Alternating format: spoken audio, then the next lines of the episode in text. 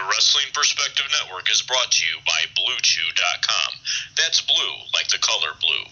BlueChew.com brings you the first chewable with the same FDA approved active ingredients as Viagra and Cialis, so you know they work.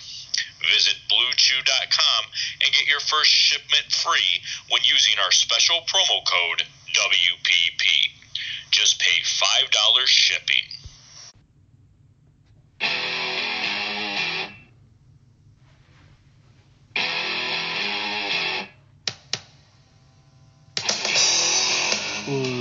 Ladies and gentlemen, boys and girls, children of all ages, good brothers, good sisters, welcome back to another great episode of The Revisionist Booking. Heard right here on the Wrestling Perspective Network. What shenanigans can Michael Berry and RJ get into? Make sure you tune in this week. And as always, let the revisionist revolution begin.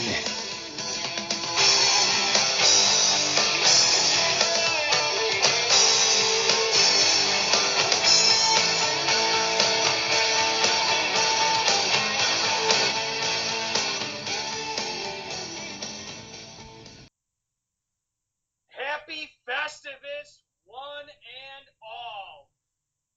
It is Festivus for the rest of us. Listening to this, it is Christmas Day. So ho ho ho, Merry Christmas, Michael Berry Sr. How are you, my friend? Well, you know, it is the holiday season, and as always, the Golden Voice is gracing you with his presence. And of course, this is the time of year that I like to tell everybody happy holidays, and of course, you're welcome. To one and all. And of air the grievances. It is Festivus. Not too many people understand what Festivus is. So I have a lot of problems with those people. So that is my aiming at the grievances. Obviously, we are very fortunate uh, this time of year to be doing uh, doing this show. Um, obviously, starting in September, which uh, with uh, Halloween Havoc '98, and then now that we're over on the wonderful Wrestling Perspective Network. Um, a lot of thanks goes out to uh, to Dennis Farrell first and foremost. Um, you know for uh, having us on his network and uh, with the rest of the gang. And uh, yeah, we got we got a big show this week.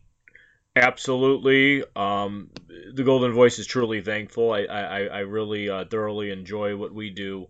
Um, and Dennis, of course, has been wonderful to us, uh, as well as our listeners, um, who you know have been very loyal, and uh, we continue to look to grow. Uh, we are here on the Wrestling Perspective Network, so please spread the word, uh, share it out. I know a lot of you have already, um, but it's much appreciated, and uh, truly a heartfelt happy holidays from the Golden Voice and his family to you and yours. Definitely. So you know, we're started. This is the first week. You know, I, we we spoke earlier, and well, obviously we speak always speak earlier, but um, you know, we want to get some sort of rhythm going um, with this show. So we this is the first week. We're going to start 1996 WCW. We're starting with Great American Bash 1996 this week. Uh, this was, you know, a very crucial point in WCW. You know, it was that first, it was a pay per view before, you know, which we're going to do next week, was Bash at the Beach, when, um, you know, when Hollywood Hogan became Hollywood Hogan and started the NWO.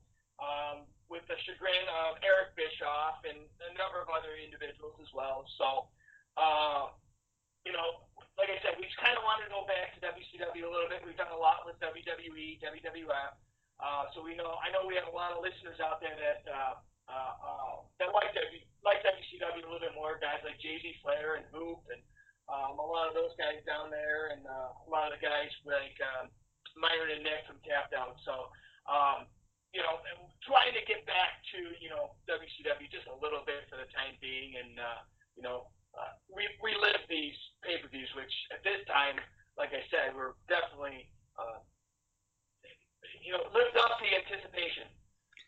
No, absolutely. I think you, you look at these t- uh, this time with uh, WCW and kind of we're in a position here where or, or the spot um, of the pay per view we're covering and going into obviously what would happen at the very next pay per view.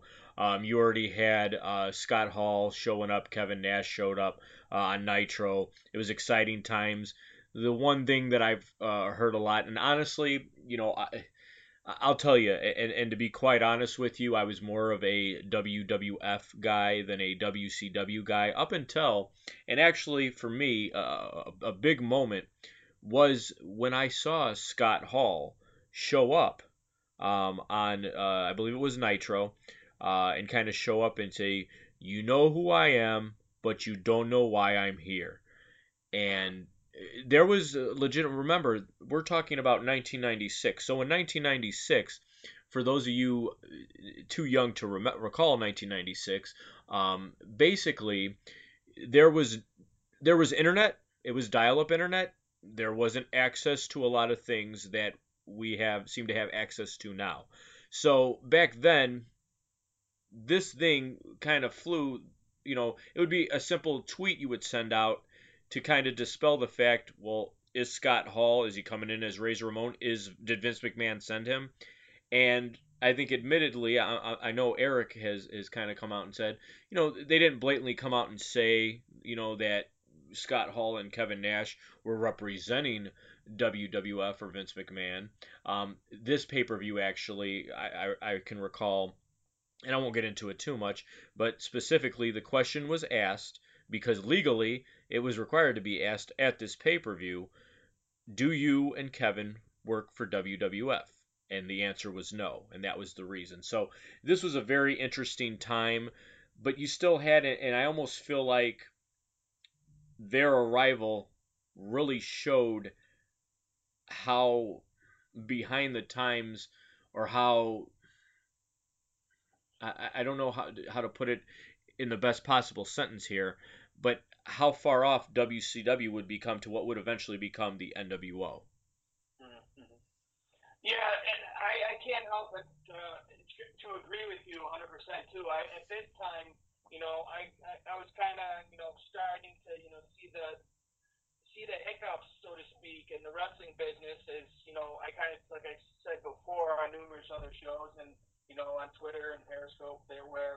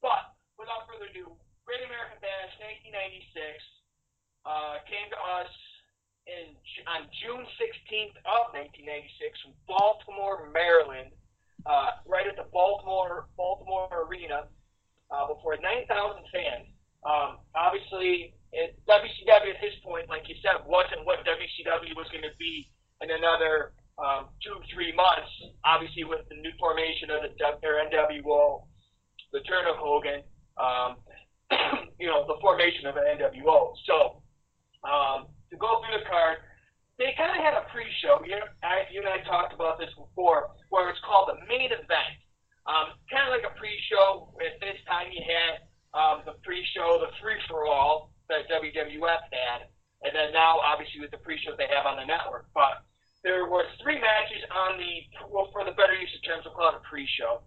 Um, we had the first match was featured Rocco Rock of all people from Public Enemy taking on Jerry Sags of um, the Nasty Boys.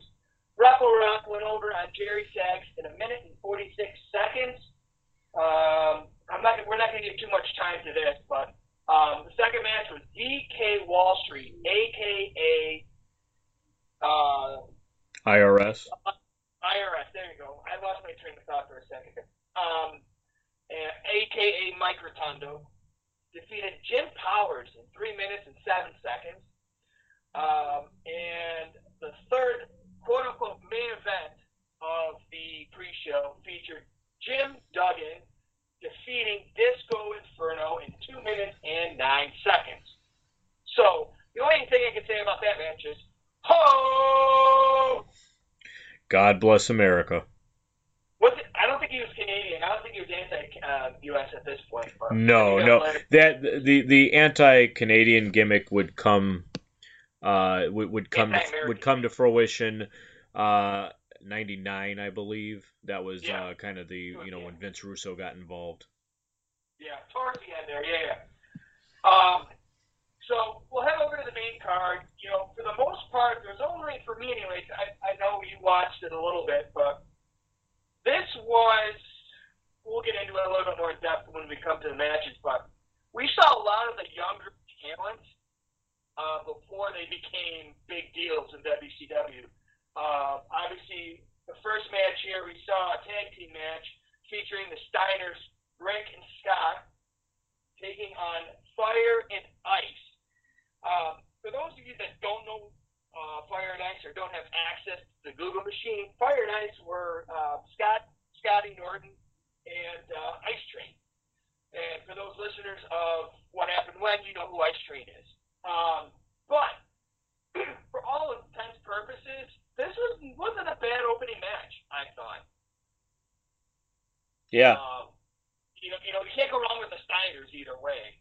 And then, you know, Fire and Ice, you know, I didn't, re- I didn't really remember until I saw this match, but uh, this match lasted about uh, 10 minutes and 29 seconds. Like I mentioned, the Steiners going over.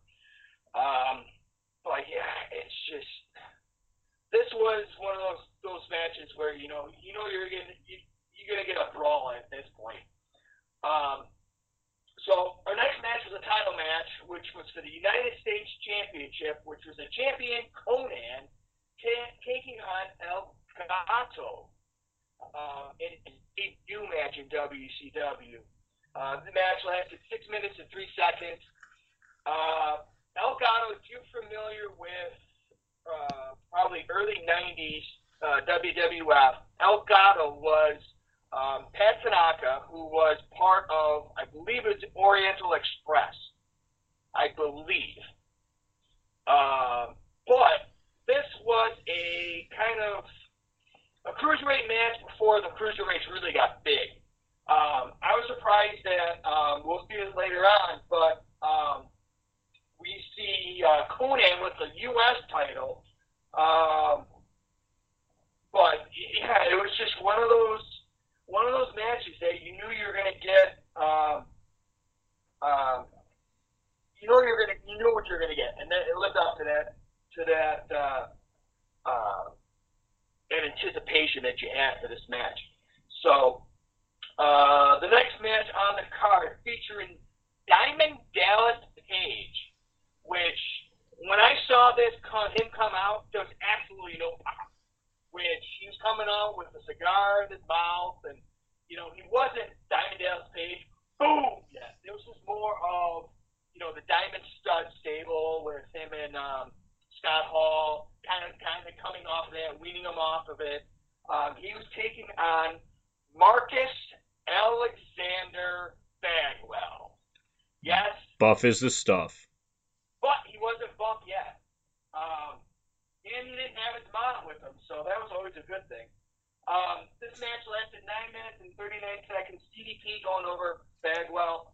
Um, so that was always good. And as you're doing your little, you know, getting up there, I'm sure you're probably all psyched up because of fantasy football. I've been out since probably about week 10, so I don't care. Um, so I don't know what you're talking about, neither do the listeners. Yeah, nobody knows. You can't. You can't. see I was gonna do a little Periscope, but I'm like, nah, what the hell? It's, we got Facebook podcasting, so nobody wants to see that. Uh, Anyways, we'll go on to the next match. We'll go to that awkward pause there. Next match was for the Cruiserweight Championship of the World. Dean Malenko, your champion, taking on the debuting Rey Mysterio Jr. Uh, this match takes about 17 and a half minutes on the button. Uh, this was the first match of many that they had against each other. And, you know, looking back on it now, it lived up to everything that I was hoping to get out of it. Uh, you know, Dean Malenko being obviously the ring general that he is, or was, and was soon to be, um, obviously being agent in the uh, WWE now. Um, yeah, phenomenal match uh, in my eyes. Yeah, I mean the interesting thing is you have Rey Mysterio who uh, is currently a WWE superstar. So think about that. We're talking about 1996 here, uh, and we are present day 2018. So Rey Mysterio uh, is definitely someone who has been around quite a while. Well, you keep in mind too, though, even before '96, he was wrestling since he was 16 in Mexico. So you probably had another at this hmm. time. Like I said, I don't know how old he was at yeah. this time. Yeah, I mean, and, and I get what you're saying, but there's obviously a big difference between wrestling down in Mexico or over in Japan, or even for an ECW. Um, but to be on the main stage, which make no mistake about it, you know, at this time was WCW and, and WWF, um, and now of course is WWE. Mm-hmm. Yeah, but like I said, lived up every every hope that I had for this match, and uh, obviously we'll get to you know we'll get to that once we get into our cards um, for for this event, but. Um, you know, the next match was a, um, yeah, the bell had to ring, my friend, which was John Tenta, a.k.a. Earthquake, taking on Big Bubba Rogers, a.k.a. the Big Boss Man. Which I'm pretty sure I'm safe to call him the Big Boss Man now. I don't think I'll get sued by uh, Easy E or anybody from WCW now. So, um, well, they wouldn't be the ones to sue you, pal. It'd be the WWE. Yeah.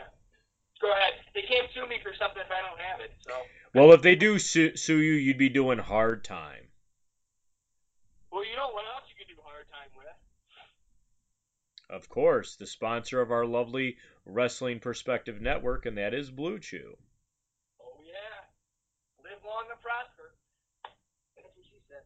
So, anyways, uh, this match lasts about nine, about five minutes you know, it was what it was. You know, we're not going to get into much detail with this match, you know. Uh, so our next match was looking back at it now, you kind of go, huh, interesting. Which was a Falls Count Anywhere match, pitting Chris Benoit uh, going against uh, Kevin Sullivan. Uh, this match lasted nine and a little over nine and a half minutes. Uh, Jimmy Hart was in the corner of uh, Kevin Sullivan, which was the member of the Dungeons of Doom at this point. Uh, this was, uh, yeah, this was a pretty, uh, pretty tough match to watch. Knowing the, you know, what we know now, looking back at it, it's like, hmm, interesting.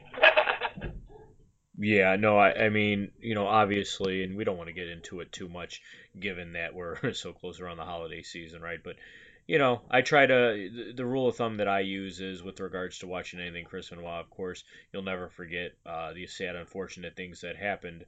But you know, his matches were his matches, right? At the end of the day, um, I think people need to realize that there's a separation between what you see on screen in wrestling and what happens behind the scenes. And I think those lines, while they've been blurred, and I get why the fans are where they are with it because of where the product has gone in the past, I think it's time for us to kind of realize that, you know, these people that are magical on our screen are still human beings and they still have lives. And they're still going to make unfortunate decisions and choices from time to time just like you and I will or anybody else watching them will. And I think they're held to a higher standard. And, and look, at the end of the day, that's just, it comes with the territory. But I think people need to be a little bit more empathetic uh, to the fact that these are real people. Uh, so, you know, but at the end of the day, what Chris Benoit did, we all know was absolutely terrible. Uh, no denying that. But, you know, for context of this match, um, looking back on it, it was, you know, a, a really, really good match. Um, you had two people here that were, were so good at ring psychology, something that I feel like is missed uh, on the product today. So. Yeah, you know, like I said, looking back on it is one of those things where we're like, okay, well, it's hard not to rebook it in a different way, especially with these two guys, the way that they've wrestled in the past, and you know, you can't hold what happened later on against them at this point. But um, anyway, we'll move on. Um, our next match was Sting taking on Sir Steven Regal, or Lord Steven Regal, mind you, with Jeeves in his corner. So pretty much, when your name is Jeeves, you pretty much summed up your occupation for life, I think. Uh, so we are. Uh, or Virgil, for that matter. Or or uh, how much dust could a dusty dust if a dusty could dust dust? Indeed. You're anyway, welcome. Um, so we're gonna go. Things can take uh, take uh, take the win on this over Regal by submission in 16 minutes and 30 seconds. How good was Regal at this time? Uh, Regal was, you know, it's funny. I actually, uh, so uh, forgive me, I can't remember exactly what week it was, but a few weeks ago, um, something to wrestle with with Bruce Pritchard had uh, basically their show on the one and only William Regal, Steven Regal, as it were, in WCW. And, you know, uh, unfortunately, it sounds like at this time he was in, you know, and maybe he wasn't as in rough a shape here as he was later on after he signed with WWF. But um, the thing that I, I think I would credit Steven or William Regal, as it were, uh, for being, and that's someone that in the ring that knew what the hell he was doing and could get a match over. Again, ring psychology, right? It's something that I'm sure people are tired of hearing me talk about, but at the end of the day, ring psychology is such a key element when you're trying to tell a story, not in vignettes and, and controlled settings, but when you're in the ring, right? When you're trying to pace the pace of the match and what you're, you know, trying to convey onto, you know, into the audience, and of course when you're on live TV, uh, which is actually, you know, really a, a different thing uh, to the audience at home um, because there's a certain way you have to go about it. There's certain camera angles that catch certain avenues, right? So, you know, Steven Regal to me was really just an absolute, you know, the king of that. You couldn't like, I, I go back and look at some of the old stuff, and granted, he was given the man's man gimmick, and I'm, I'm veering a little bit off subject here, but you know, he still whatever Steven Regal or William Regal was given, he made it work. Um, despite the struggles that he was having. So I think that's a testament to him and and really how he was able to how, how talented of a performer that he uh, was and continues to be. Yeah, you know, and he obviously he's doing a bang up job job as the commissioner on NXT now, and you know, rightfully should take his place in the Hall of Fame one day, and hopefully this someday soon. Um, the quote quote unquote Hall of Fame. Um, but uh, yeah, it's definitely lived up to the anticipation that I saw. Um, so to move on, our next match was a tag team match featuring Ric Flair and Arn Anderson taking on Kevin Greene and Mongo Steve McMichael. Uh, yeah, one of these teams is not like the other. So, yeah. yeah yeah, I mean, you know, at the end of the day, look, it is what it is. Um, this match was to basically get a storyline kind of do. It was basically there was an open spot right in the Four Horsemen, so this was a way to get to a point where you could have, and I remember this in, in particular, this storyline. The storyline in it of itself actually was was fairly entertaining the matches, as you could say, not so much. But mm-hmm. this was basically this match wasn't put together with the idea of it being a six star, seven star live at, from the Tokyo Dome match, um, as your friend Dave would like to uh, probably say. But um, you know, at the end of the day, it was what it was, and it was to get an angle over. It was to get Mongo into the Four Horsemen. Um, as a Bears fan, um, love Mongo. I've actually I'm going to go into a little bit of a story here, if, if I may. Um, but, you know, basically, when my son was, you know, really really a baby and still in diapers, we uh, had the pleasure of meeting uh, one Steve Mongo McMichael um, at a place called Ultra Foods. It actually uh, just closed up last year uh, here in Highland, Indiana, where we live now. At the time, we're living in Hammond. Not going to get into semantics, but so basically, you know, had my son over there. My son, even as a young child, you've seen him, RJ. He's you know, let me just say my son is about 160 pounds and he's eight years old. He's a huge kid, right? Uh, he's very tall and he's very large for his age. Um, but even at that time, he was very large. And, you know, Steve was a great guy. Um, very much, uh, you know, was very welcoming and saw my son and said, well, we need to sign him up right now to play offensive line for, for these Bears. And this was at a time, mind you, the Bears weren't what they are this year, but more so kind of like how they were last year, right? Um, not good. And so, and this was a time when we had Jay Cutler, which no comment there. But anyways, you know, off, off of that subject, you know, basically Mongo's a great guy, and basically, obviously, I'm a, a, a, fan. What I wasn't a fan of at the time, and even to this day, I can tell you, my my mind hasn't changed, is that I I don't really agree with the fact that they put Steve Mongo McMichael in the Four Horsemen. No knock on him. Again, great person. But I think it was in a way unfair to him because if you're in, if you're a four horseman, you are wrestling royalty in my eh, from my perspective. And look, let me preface this by saying, and if anybody wants to correct me on Twitter at Michael Berry Senior, there are people people that I know that are way more knowledgeable about WCW and about the Four Horsemen than I am by a lot. Um, but from what I what I gather and what I recall and, and what my memories are, the Four Horsemen was a, a very special, very prestige. It, it wasn't the NWO and what the NWO became, right? The NWO became almost everybody was in the NWO at some point. Um, so you know, off of my soapbox, but so basically, you know, from my perspective, I didn't agree with where they were going, but I think the storytelling that they did to get there was actually pretty good. Mm-hmm. Yeah, you know, I, agree with you 100% too. I, I never understood why uh, Mongo was in the Four Horsemen. I never quite got it. Uh, later on, obviously, I, you know, okay, that makes sense. You know, somebody had to do it, and I'm like, to, to me, anyways, obviously not growing up in the South or the Four Horsemen, I can't, you know, thoroughly, excuse me, I can't thoroughly um, understand the whole Four Horsemen, but, um, you know, my Four Horsemen always was Ric, Arn, Tully, and uh, Barry Windham. You know, a lot of people, it's going to be an argument had for times, is, oh, they should have had um, Ole in there, and, you know, okay, fine, that's great, but I never understood, you know, even everybody tried to be a horseman. You had Hennig, you had Benoit, you had Malenko, you had Mongo, and I'm like, but yeah, Mongo, it didn't fit. It didn't fit by a long shot.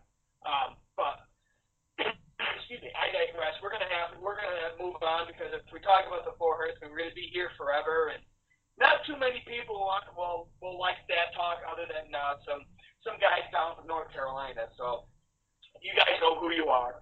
Um, but, anyways, to get into the main event of Great American Bash 1996, we saw the Giant, your WCW champion. Uh. taking on Lex Luger. Um, yeah, I there was this match was there was definitely a point to this match, and I got it. Did I like it? Mm, not for nine minutes and 21 seconds that it was. Similar to you know the tag the tag match previous to this was 20 and a half minutes. Mm, yeah, no. But you know it was what it was. We saw the Giant Cobra retain the title against Lex Luger. Uh, obviously, we know what happened to Lex Luger after this. You know, NWO, NWO Wolfpack and you know some on on some you know later on some unsettling circumstances happened to him in his personal life, and um, you know I've met him once. He is from he lives in Buffalo, and yes, he is a Bills fan. So when you ever disown the Buffalo Bills, just think that Lex Luger is going to put you in that torture rack and make you tap out. Well, you know, it, it's funny you, you bring uh, when you're discussing Lex Luger because believe it or not, uh, Lex Luger was at Starcade, right? Um, I'm sorry, Starcast, forgive me. Um, and I know, so uh, we had a guest last week, Matt Coon, and Matt Coon really cherished uh, his time with Lex Luger at you know, Starcast. His story to tell more so than mine, but um, yeah, Lex. I mean, I've I've heard things that Lex wasn't always a great guy, but uh, today, present day, he is, and uh, he was all smiles at, at, at the uh, at the at the event.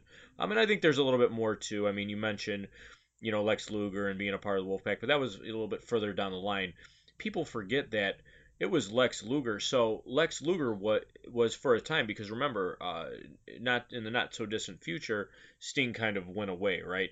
Because Sting was like, which side is he on here or there? Lex Luger was that guy, at least for me and from my perspective, that was WCW, and he was that guy. If you know, people forget again that Nitro. I, I can't remember exactly the date. Hell, I forget too, right? But uh, Lex Luger actually took the title off of Hulk Hogan um, he was the first one to do it. Uh, after you know Hollywood Hogan was NWO, um, Lex Luger won the title. He dropped it back a few days later at the pay per view, which I still question to this day. Um, but you know it, it's kind of a you know kind of shows you you know it's kind of something that happened back then that seems to happen a lot nowadays. Um, so you know that that's you know kind of my perspective, but um, yeah, I mean, but you know, Lex Luger had that run, and he was, you know, the guy in WCW, you know, or the guy really running it um, for quite a while. And I, I actually thought, all things considered, given, I think we all know what you would say Lex Luger's limitations are. He wasn't always the best talker, um, you know, but he was someone who could talk well enough to, you know, do what he had to do. I think that showed a lot in his WWF run. Um, as a narcissist, he really, you know, that gimmick kind of carried itself. Um, I think it was a pretty fitting gimmick for him. But then for him to cross over and be the one to slam Yokozuna, you know, I think that was uh, he he really I, I, as a kid recalling it and really trying to to remember it from what I recall as a kid, it seemed like in the beginning that there was a little bit of a struggle there, but he really kind of you know tied into that role and was able to become that guy um, uh-huh. and really do uh, what he needed to do. So, you know, uh, I think that was uh, that was uh, you know a, a, big part of uh, you know what he should be remembered for for his run. Yeah, yeah, no, you know, you, will go back to you know the whole promo cutting uh, faction with as far as the Giant, Paul White, as far as Lex Luger. We really saw, you know, we didn't see them cut the best promos, but we for this this time period you know, they did what they had to do to get over as far as cutting promos and all that stuff. So it made it, it made sense. It made sense to the, the storyline that they had with them and all that stuff. And I know the match you're talking about. They it was basically it was December of I want to say towards the end. I think it was like '99. No, probably '98. No. No. Uh, I I would say that it wasn't too long. Uh, I want to say 97. I'd, I'd have to look it up. Okay. Um, but I know, it was in December. I know that for a fact. Yeah. Um, Somewhere in but, there. Yeah. But anyway, yeah. But you know, you, you talk about you know have cut the cut of their jib, but you know what you can do with the cut of your jib is you know take that little magical uh, chewy. Yeah, of course. You know, we love it here on the Revisionist Booking Podcast, and we are very blessed to have our sponsor, Blue Chew. Guys, remember the days when you were always ready to go? Now you can increase your performance and get that extra confidence in bed. Listen up. BlueChew.com. That's blue, like the color blue. BlueChew.com brings you the first chewable with the same FDA approved active ingredients as Viagra and Cialis, so you know they work. You can take them any time, day or night, even on a full stomach. And since they're chewable, they work up to twice as fast as a pill, so you can be ready whenever an opportunity arises. Blue Chew is prescribed online and shipped straight to your door in a discreet package, so no in person doctor's visit, no waiting in the pharmacy, and best of all, no more awkwardness. They're made right in the USA And since Blue Chew prepares and ships direct, they're cheaper than a pharmacy. Right now, we've got a special deal for all of our listeners here at Revisionist Booking Podcast. Visit BlueChew.com and get your first shipment free when you use our special promo code WPP. Just pay $5 shipping. Again, that's B L U E Chew.com. Promo code WPP to try it free. Blue Chew is the better, cheaper, faster choice, and we thank them for supporting the network. And as always, you're welcome. Well, there's one thing that we both can agree on, Michael, and that's that you don't need Blue Chew to get this pay-per-view going, even though it's probably a good idea, you know, just kind of play the gambler, so to speak. But, um, so my first match on my card for the Great American Bash 96 will be a title match. There's no better way to start a pay-per-view but with a title match. It's going to be for the U.S. Championship, featuring the York champion, Konnan, taking on DDP Bang. So we're going to see DDP, you know, he's an older guy, but he's going to be a new up-and-comer superstar in WCW. You know, we're going to see a lot of, Konnan was a quote-unquote Hulk Hogan of Mexico. But the only way that he's going to try to get over here is by gaining his championship. But he's not going to. DDP is going to hit the diamond cutter for the victory on, yes, Konnan. Obviously, we're going to see Konnan become a superstar at WCW later on, but for this instance, I'm going to put the strap on DDP and strap that rocket to his behind and take him to the moon. All right, very interesting, RJ. Very interesting. So then, so then, my first match is going to be uh, we're going to see Jim Duggan face off for the U.S. the championship against Konnan, the champion. Ho! And you're going to see Jim Duggan basically, you know. Th- so this is 1996, right? So if we're booking it back then, there's going to be the whole, you know, Jim Duggan. Well, you're you're not American tough guy. You're from Mexico, and you're trying to steal our U.S. championship, and you know, kind of really play that that type of an angle. Um, but here you're going to see Konnan use some underhanded tactics, and he will be able to retain the U.S. championship. This will put, you know, this will help build up Konnan, who was the younger competitor, obviously at this point. Um, I think one of the things that got lost in WCW, and I know they didn't have a mind on it, and I get why but I think, you know, you have this ex WWF talent. You need to put your talent over. So here I'd have Konnan defeat Jim Duggan to retain the United States Championship.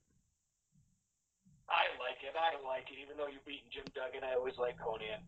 Um, so my next match is going to be a match. We're not going to get really too much detail into it, just because every every pay per view needs some filler, and this is going to be one of my filler matches. It's going to be uh, featuring Flash Norton, Scotty Norton, taking on Marcus Alexander Beanbag Bagwell.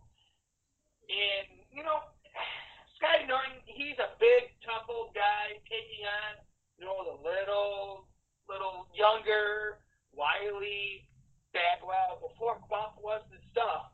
And Bump isn't going to be the stuff in this match, as he's going to lose Sky Flash Norton in a fairly quick match, and Scotty's just to take take a beating to him and uh, show him, you know, show him what his future's to be like in, uh, in WCW after this. So, Scotty Norton over Marcus Alexander Bagwell. Well, that's very interesting, and, and, and I, I definitely a match I'd love to see. Uh, moving on to my next match, um, we're again going with the theme of what I was just saying or, or how I was going about it here. We're going to see John Tenta go up against none other than DDP Bang. So you're going to get this match here. Who do you think's going over, RJ? Bang! You're absolutely right. We're going to go ahead and put DDP over again. You know, really trying to put some some some you know heat behind him and give him a good win and, and knocking off a former WWF guy. Look, we don't have to address the fact that he was a WWF guy for people to know because the audience isn't stupid. So DDP is going to utilize the diamond cutter. Uh, he's going to avoid getting basically squashed, as they say, and you're going to see DDP get the win over John Tenta. Oh, probably one of the most underrated wrestlers, I believe, in uh, WWF history, John Tenta, aka Earthquake. Absolutely. Opinion, you know, uh, for, for what it's worth. But um, my next match is going to be another championship match. This time it's going to be for the Cruiserweight Championship match, or the Cruiserweight Championship, excuse me. Your champion, Dean Malenko, taking on Rey Mysterio. This is the type of match that you cannot change. We've had uh, episodes, you know, with the WrestleMania match, with uh, the WrestleMania 14, I believe we did. We did the match with the King of the Ring. We did with Dennis. If it's not broke, don't fix it. This match isn't broke. You're not gonna fix it. You're gonna have Dean Malenko go over Rey Mysterio in his debut match in uh, in WCW for the Cruiserweight Championship. You know what we're gonna see between these two guys later on, so I don't have to go into that you know, I want to see this match. I was contemplating putting this first, this match first, but I, I kind of wanted to get Konnan and DDP there right in the first match. But um, Dean Malenko going over Rey Mysterio in a very good barn burner match. Well, there you go. So basically, we're going to play copycat here. I'm going to have the same match. Um, and yes, it's you know I, I think you, you, you stated it eloquently. It's you know it's going to see Dean Dean Malenko, and this is something Eric Bischoff has brought up in recent weeks on 83 weeks, uh, the the podcast 83 weeks, um, and that is that you know Dean Malenko was one of the best.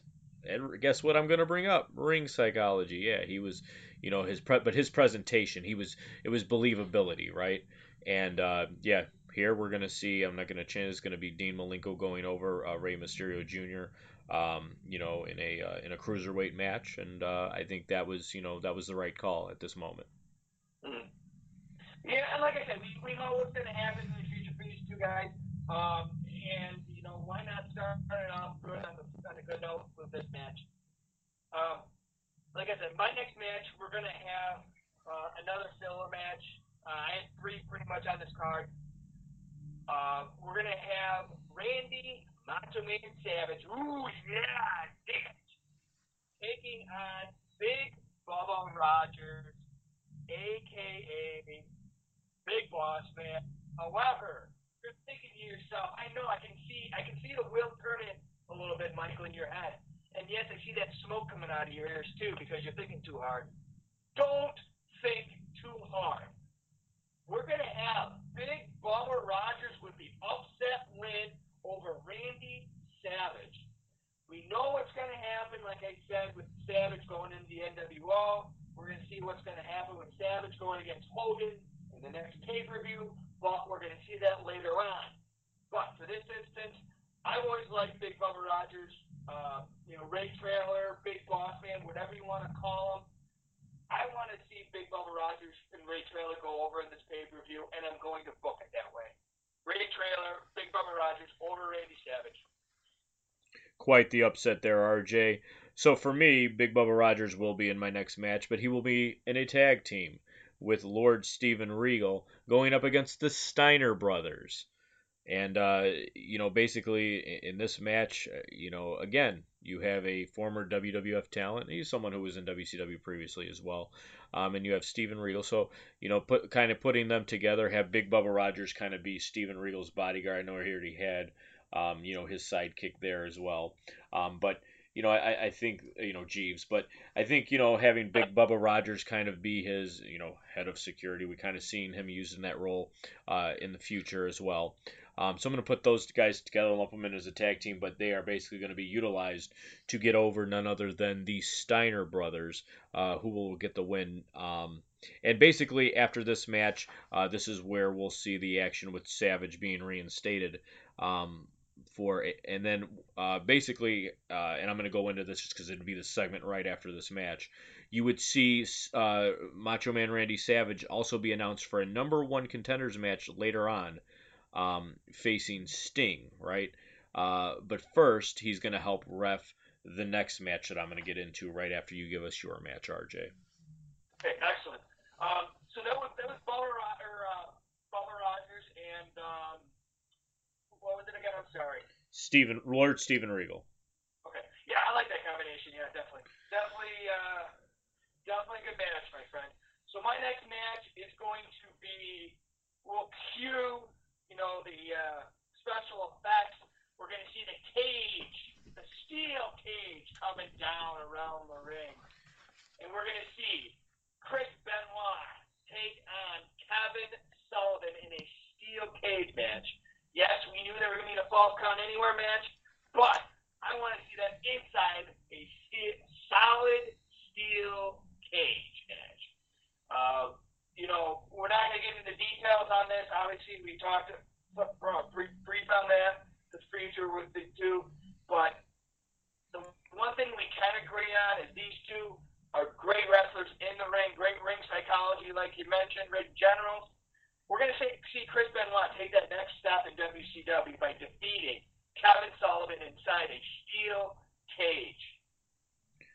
No, I like it. It's uh, it was definitely a rivalry that uh, would probably need a steel cage. Those were two guys that, um, you know, obviously had heat for obvious reasons. Um, moving on to my uh, next match. Uh, we're gonna see, of course, we have uh, Macho Man Randy Savage as a special guest referee. You have the team, the Horseman team of Arn Anderson and Woo Ric Flair, and uh, they are going to take on Kevin Greene and Steve Mongo McMichael. Um, so basically, there is going to be a you know a back and forth match. You're going to have Kevin Greene and McMichael be the strong guys that they are.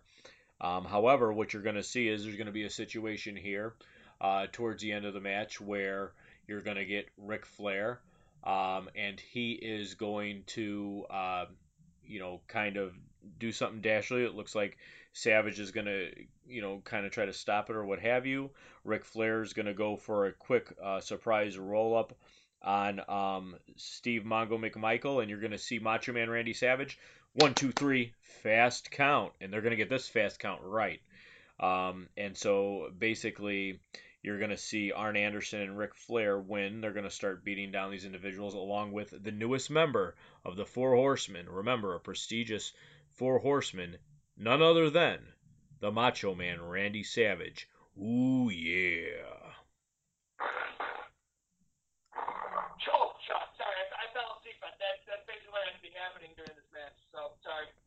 Um, why not? Um, like I said, it's it's the the match in and of itself. I mean, if we're trying to get the match over, then what we would do is we would we would not have Kevin Greene involved. One, um, because as as much as you want to say Mongo maybe struggled in the ring, I think Kevin Greene we can all agree struggled even way more so. Um, beyond that.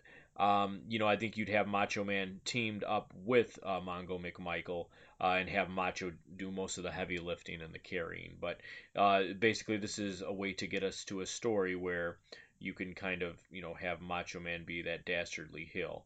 Um, of course, this does pivot him off of the Bash at the Beach match, but I'll get into that later and how we get there.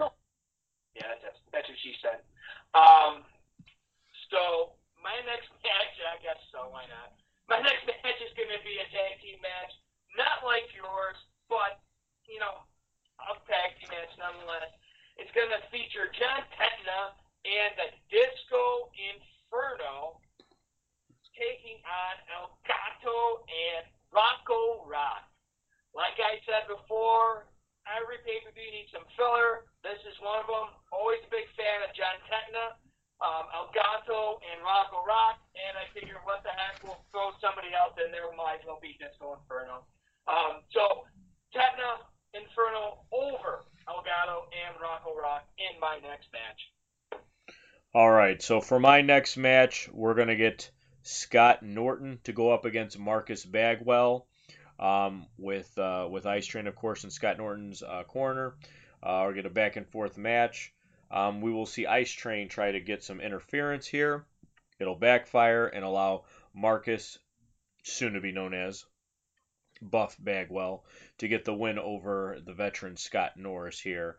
Um, and I think this will kind of lead us into where we go. Uh, we know that eventually we have Marcus Bagwell and Scott Norton together as a team.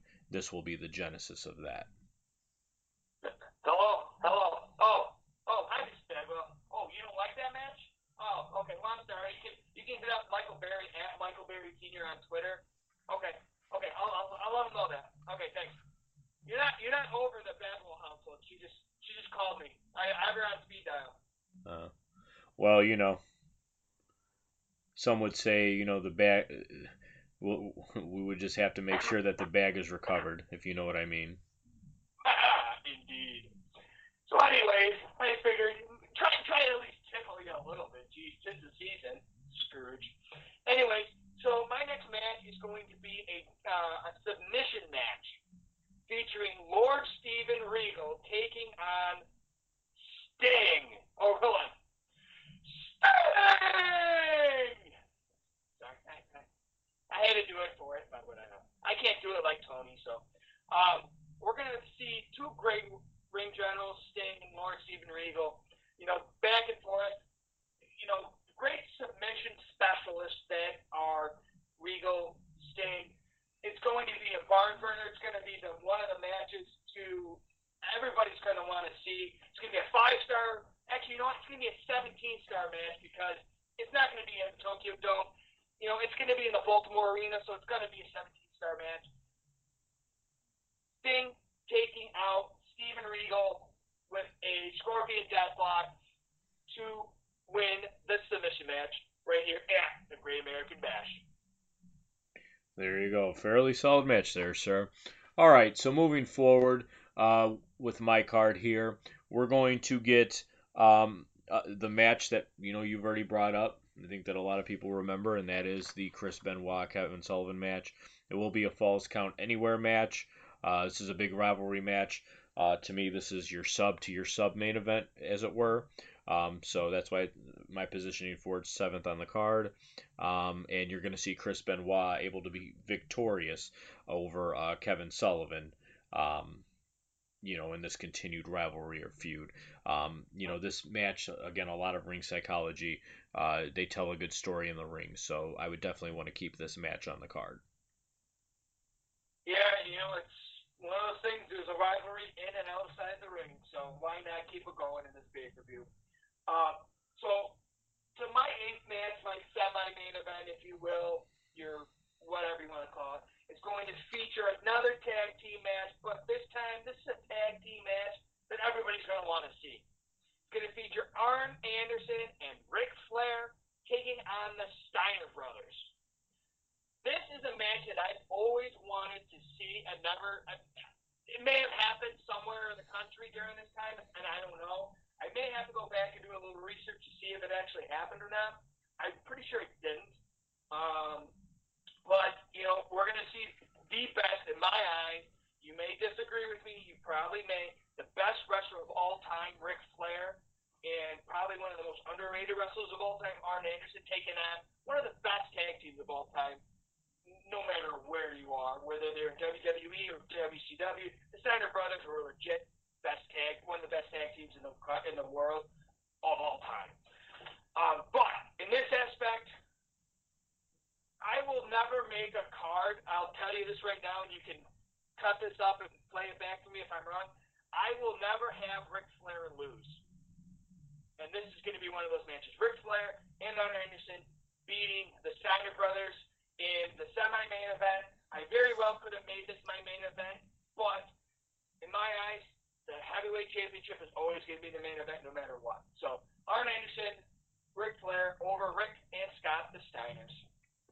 There you go. You have the utmost respect for Ric Flair, sir, and I respect that. Um, so moving on to uh, my semi-main, the aforementioned number one contenders match. So now we've established uh, Randy Savage as a heel, a member of the Four Horsemen. Well, who is uh, the Four Horsemen's biggest rival? The man they call Sting, right? Um, and it's arguable they've had plenty of rivals over the years, right? Um, so basically, you're going to do a situation here with the number one contenders and Ric Flair and Arn Anderson are going to help repay the favor, uh, and they are going to basically assist and do whatever they need to to make sure that Randy Orton will, and he will be eventually successful and become the new number one contender to the World Heavyweight Championship by defeating Sting Mm-hmm. with underhanded tactics from Ric Flair and Arn Anderson with outside interference. Excellent, excellent. Can never can never go wrong with those guys in that match. I can guarantee you that. So my main event, obviously, it's a precursor from what I said previously. Every pay per view, the heavyweight championship should main event. It's going to main event here. I didn't change it. I didn't change the participants because I think they did a fairly good job at booking this the, this way. Your champion, the Giant, aka Paul White, aka the Big Show, taking on Lex Luger. I'm going to have the Giants still go over in this match, but what I'm going to see happening is Sting is going to make an appearance in this. He wants the championship. He's always wanted the championship. He regularly so deserves the championship. He, in some way, is going to try to cost the Giant the match. So if the trap goes on Lex Luger, but it's not going to work. The Giant is going to uh, regain his championship, take out Sting at the same time. Your champion, still the Giant. Very good main event. Very interesting, sir. So, uh, allow me a volley, good sir. Um, I am going to go with my main event, and my main event will be the Giant versus Lex Luger. Surprise, surprise. The Giant comes in as a champion. However, we will see. Basically, there's going to be the outsiders coming in and give, doing interference, but they're not out to help the Giant. They're going to be out to help Lex Luger but they are going to get Lex Luger. Um, basically, uh, they're going to help. Uh, you know, they're going to basically jump the giant, and unfortunately, um, Lex Luger is going to get DQ'd because of it. Um, and basically, you're going to get the outsiders coming out and teasing Luger as the third member to kind of throw that shadow of a doubt out there. Um, Sting's going to come out, who's basically question Luger, and they're going to question each other. The outsiders are going to kind of sneak off, and they've already did what they came to do. Um, but basically, this is going to lead to a match at the next pay per view, the Bash at the Beach. Uh, but instead, it's going to be the Giant, Sting, and Luger who are going to team up, going up against the outsiders. And of course, we know Hogan will come out. So basically, the Giant is taking Randy Savage's spot here. Um, he's not going to be as friendly with them as Randy was, right? Um, but you know, and basically the Giant's going to get the leg drop. We all know that eventually what ends up happening is Hogan got his title shot on the Giant. I've always had a problem with that because to me it didn't make sense. This helps it make sense, if that if that makes sense. So you know, basically, uh, you know, that's that's what you're going to see here. Um, you know, the same angle at that pay per view with Luger getting injured. I thought that was very well played. So, you know, that's kind of where I'm at with it. Uh, and hopefully, you know, uh, our listeners enjoyed both of our cards uh, here uh, today, RJ. Yeah, I hope so too. You know, and we give, um, you know, like I mentioned at the beginning of the show, it's Christmas Day. You know, first and foremost, Merry Christmas to you, the whole family. I know, you know, you know, a lot of things have pers- or transpired over the, you know, the last few months, last few weeks for both of us. And um, not to get too sentimental here, but you know, this is one of the things that you know I look forward to every week, sitting down chatting with you um, for the show um, outside of what we normally do. So, like, my best to your family, um, and you know, precursor to that. If anybody, you know, please share everything. Please share this episode. Please share the network. We're at Revisionist Book on Twitter. I'm at Krasinski RJ on Twitter.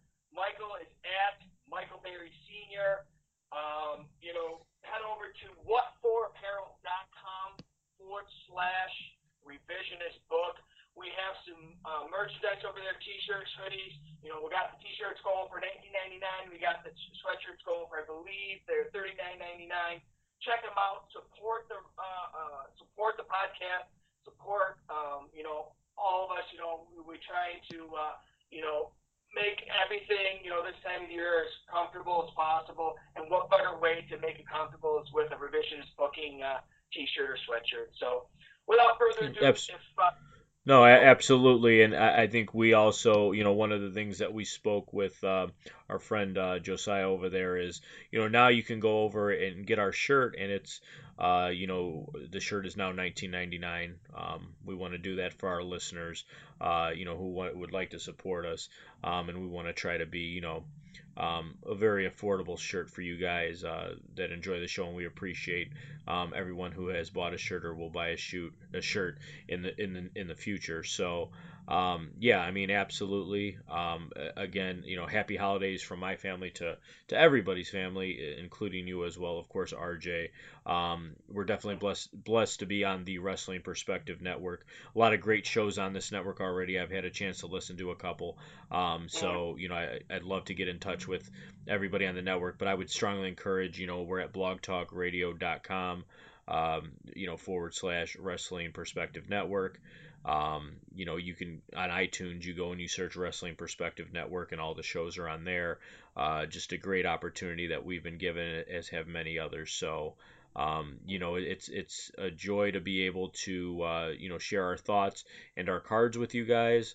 Um, and of course, I've graced you with my presence as the Golden Voice. As always, you're welcome. And RJ. let the revisionist revolution begin.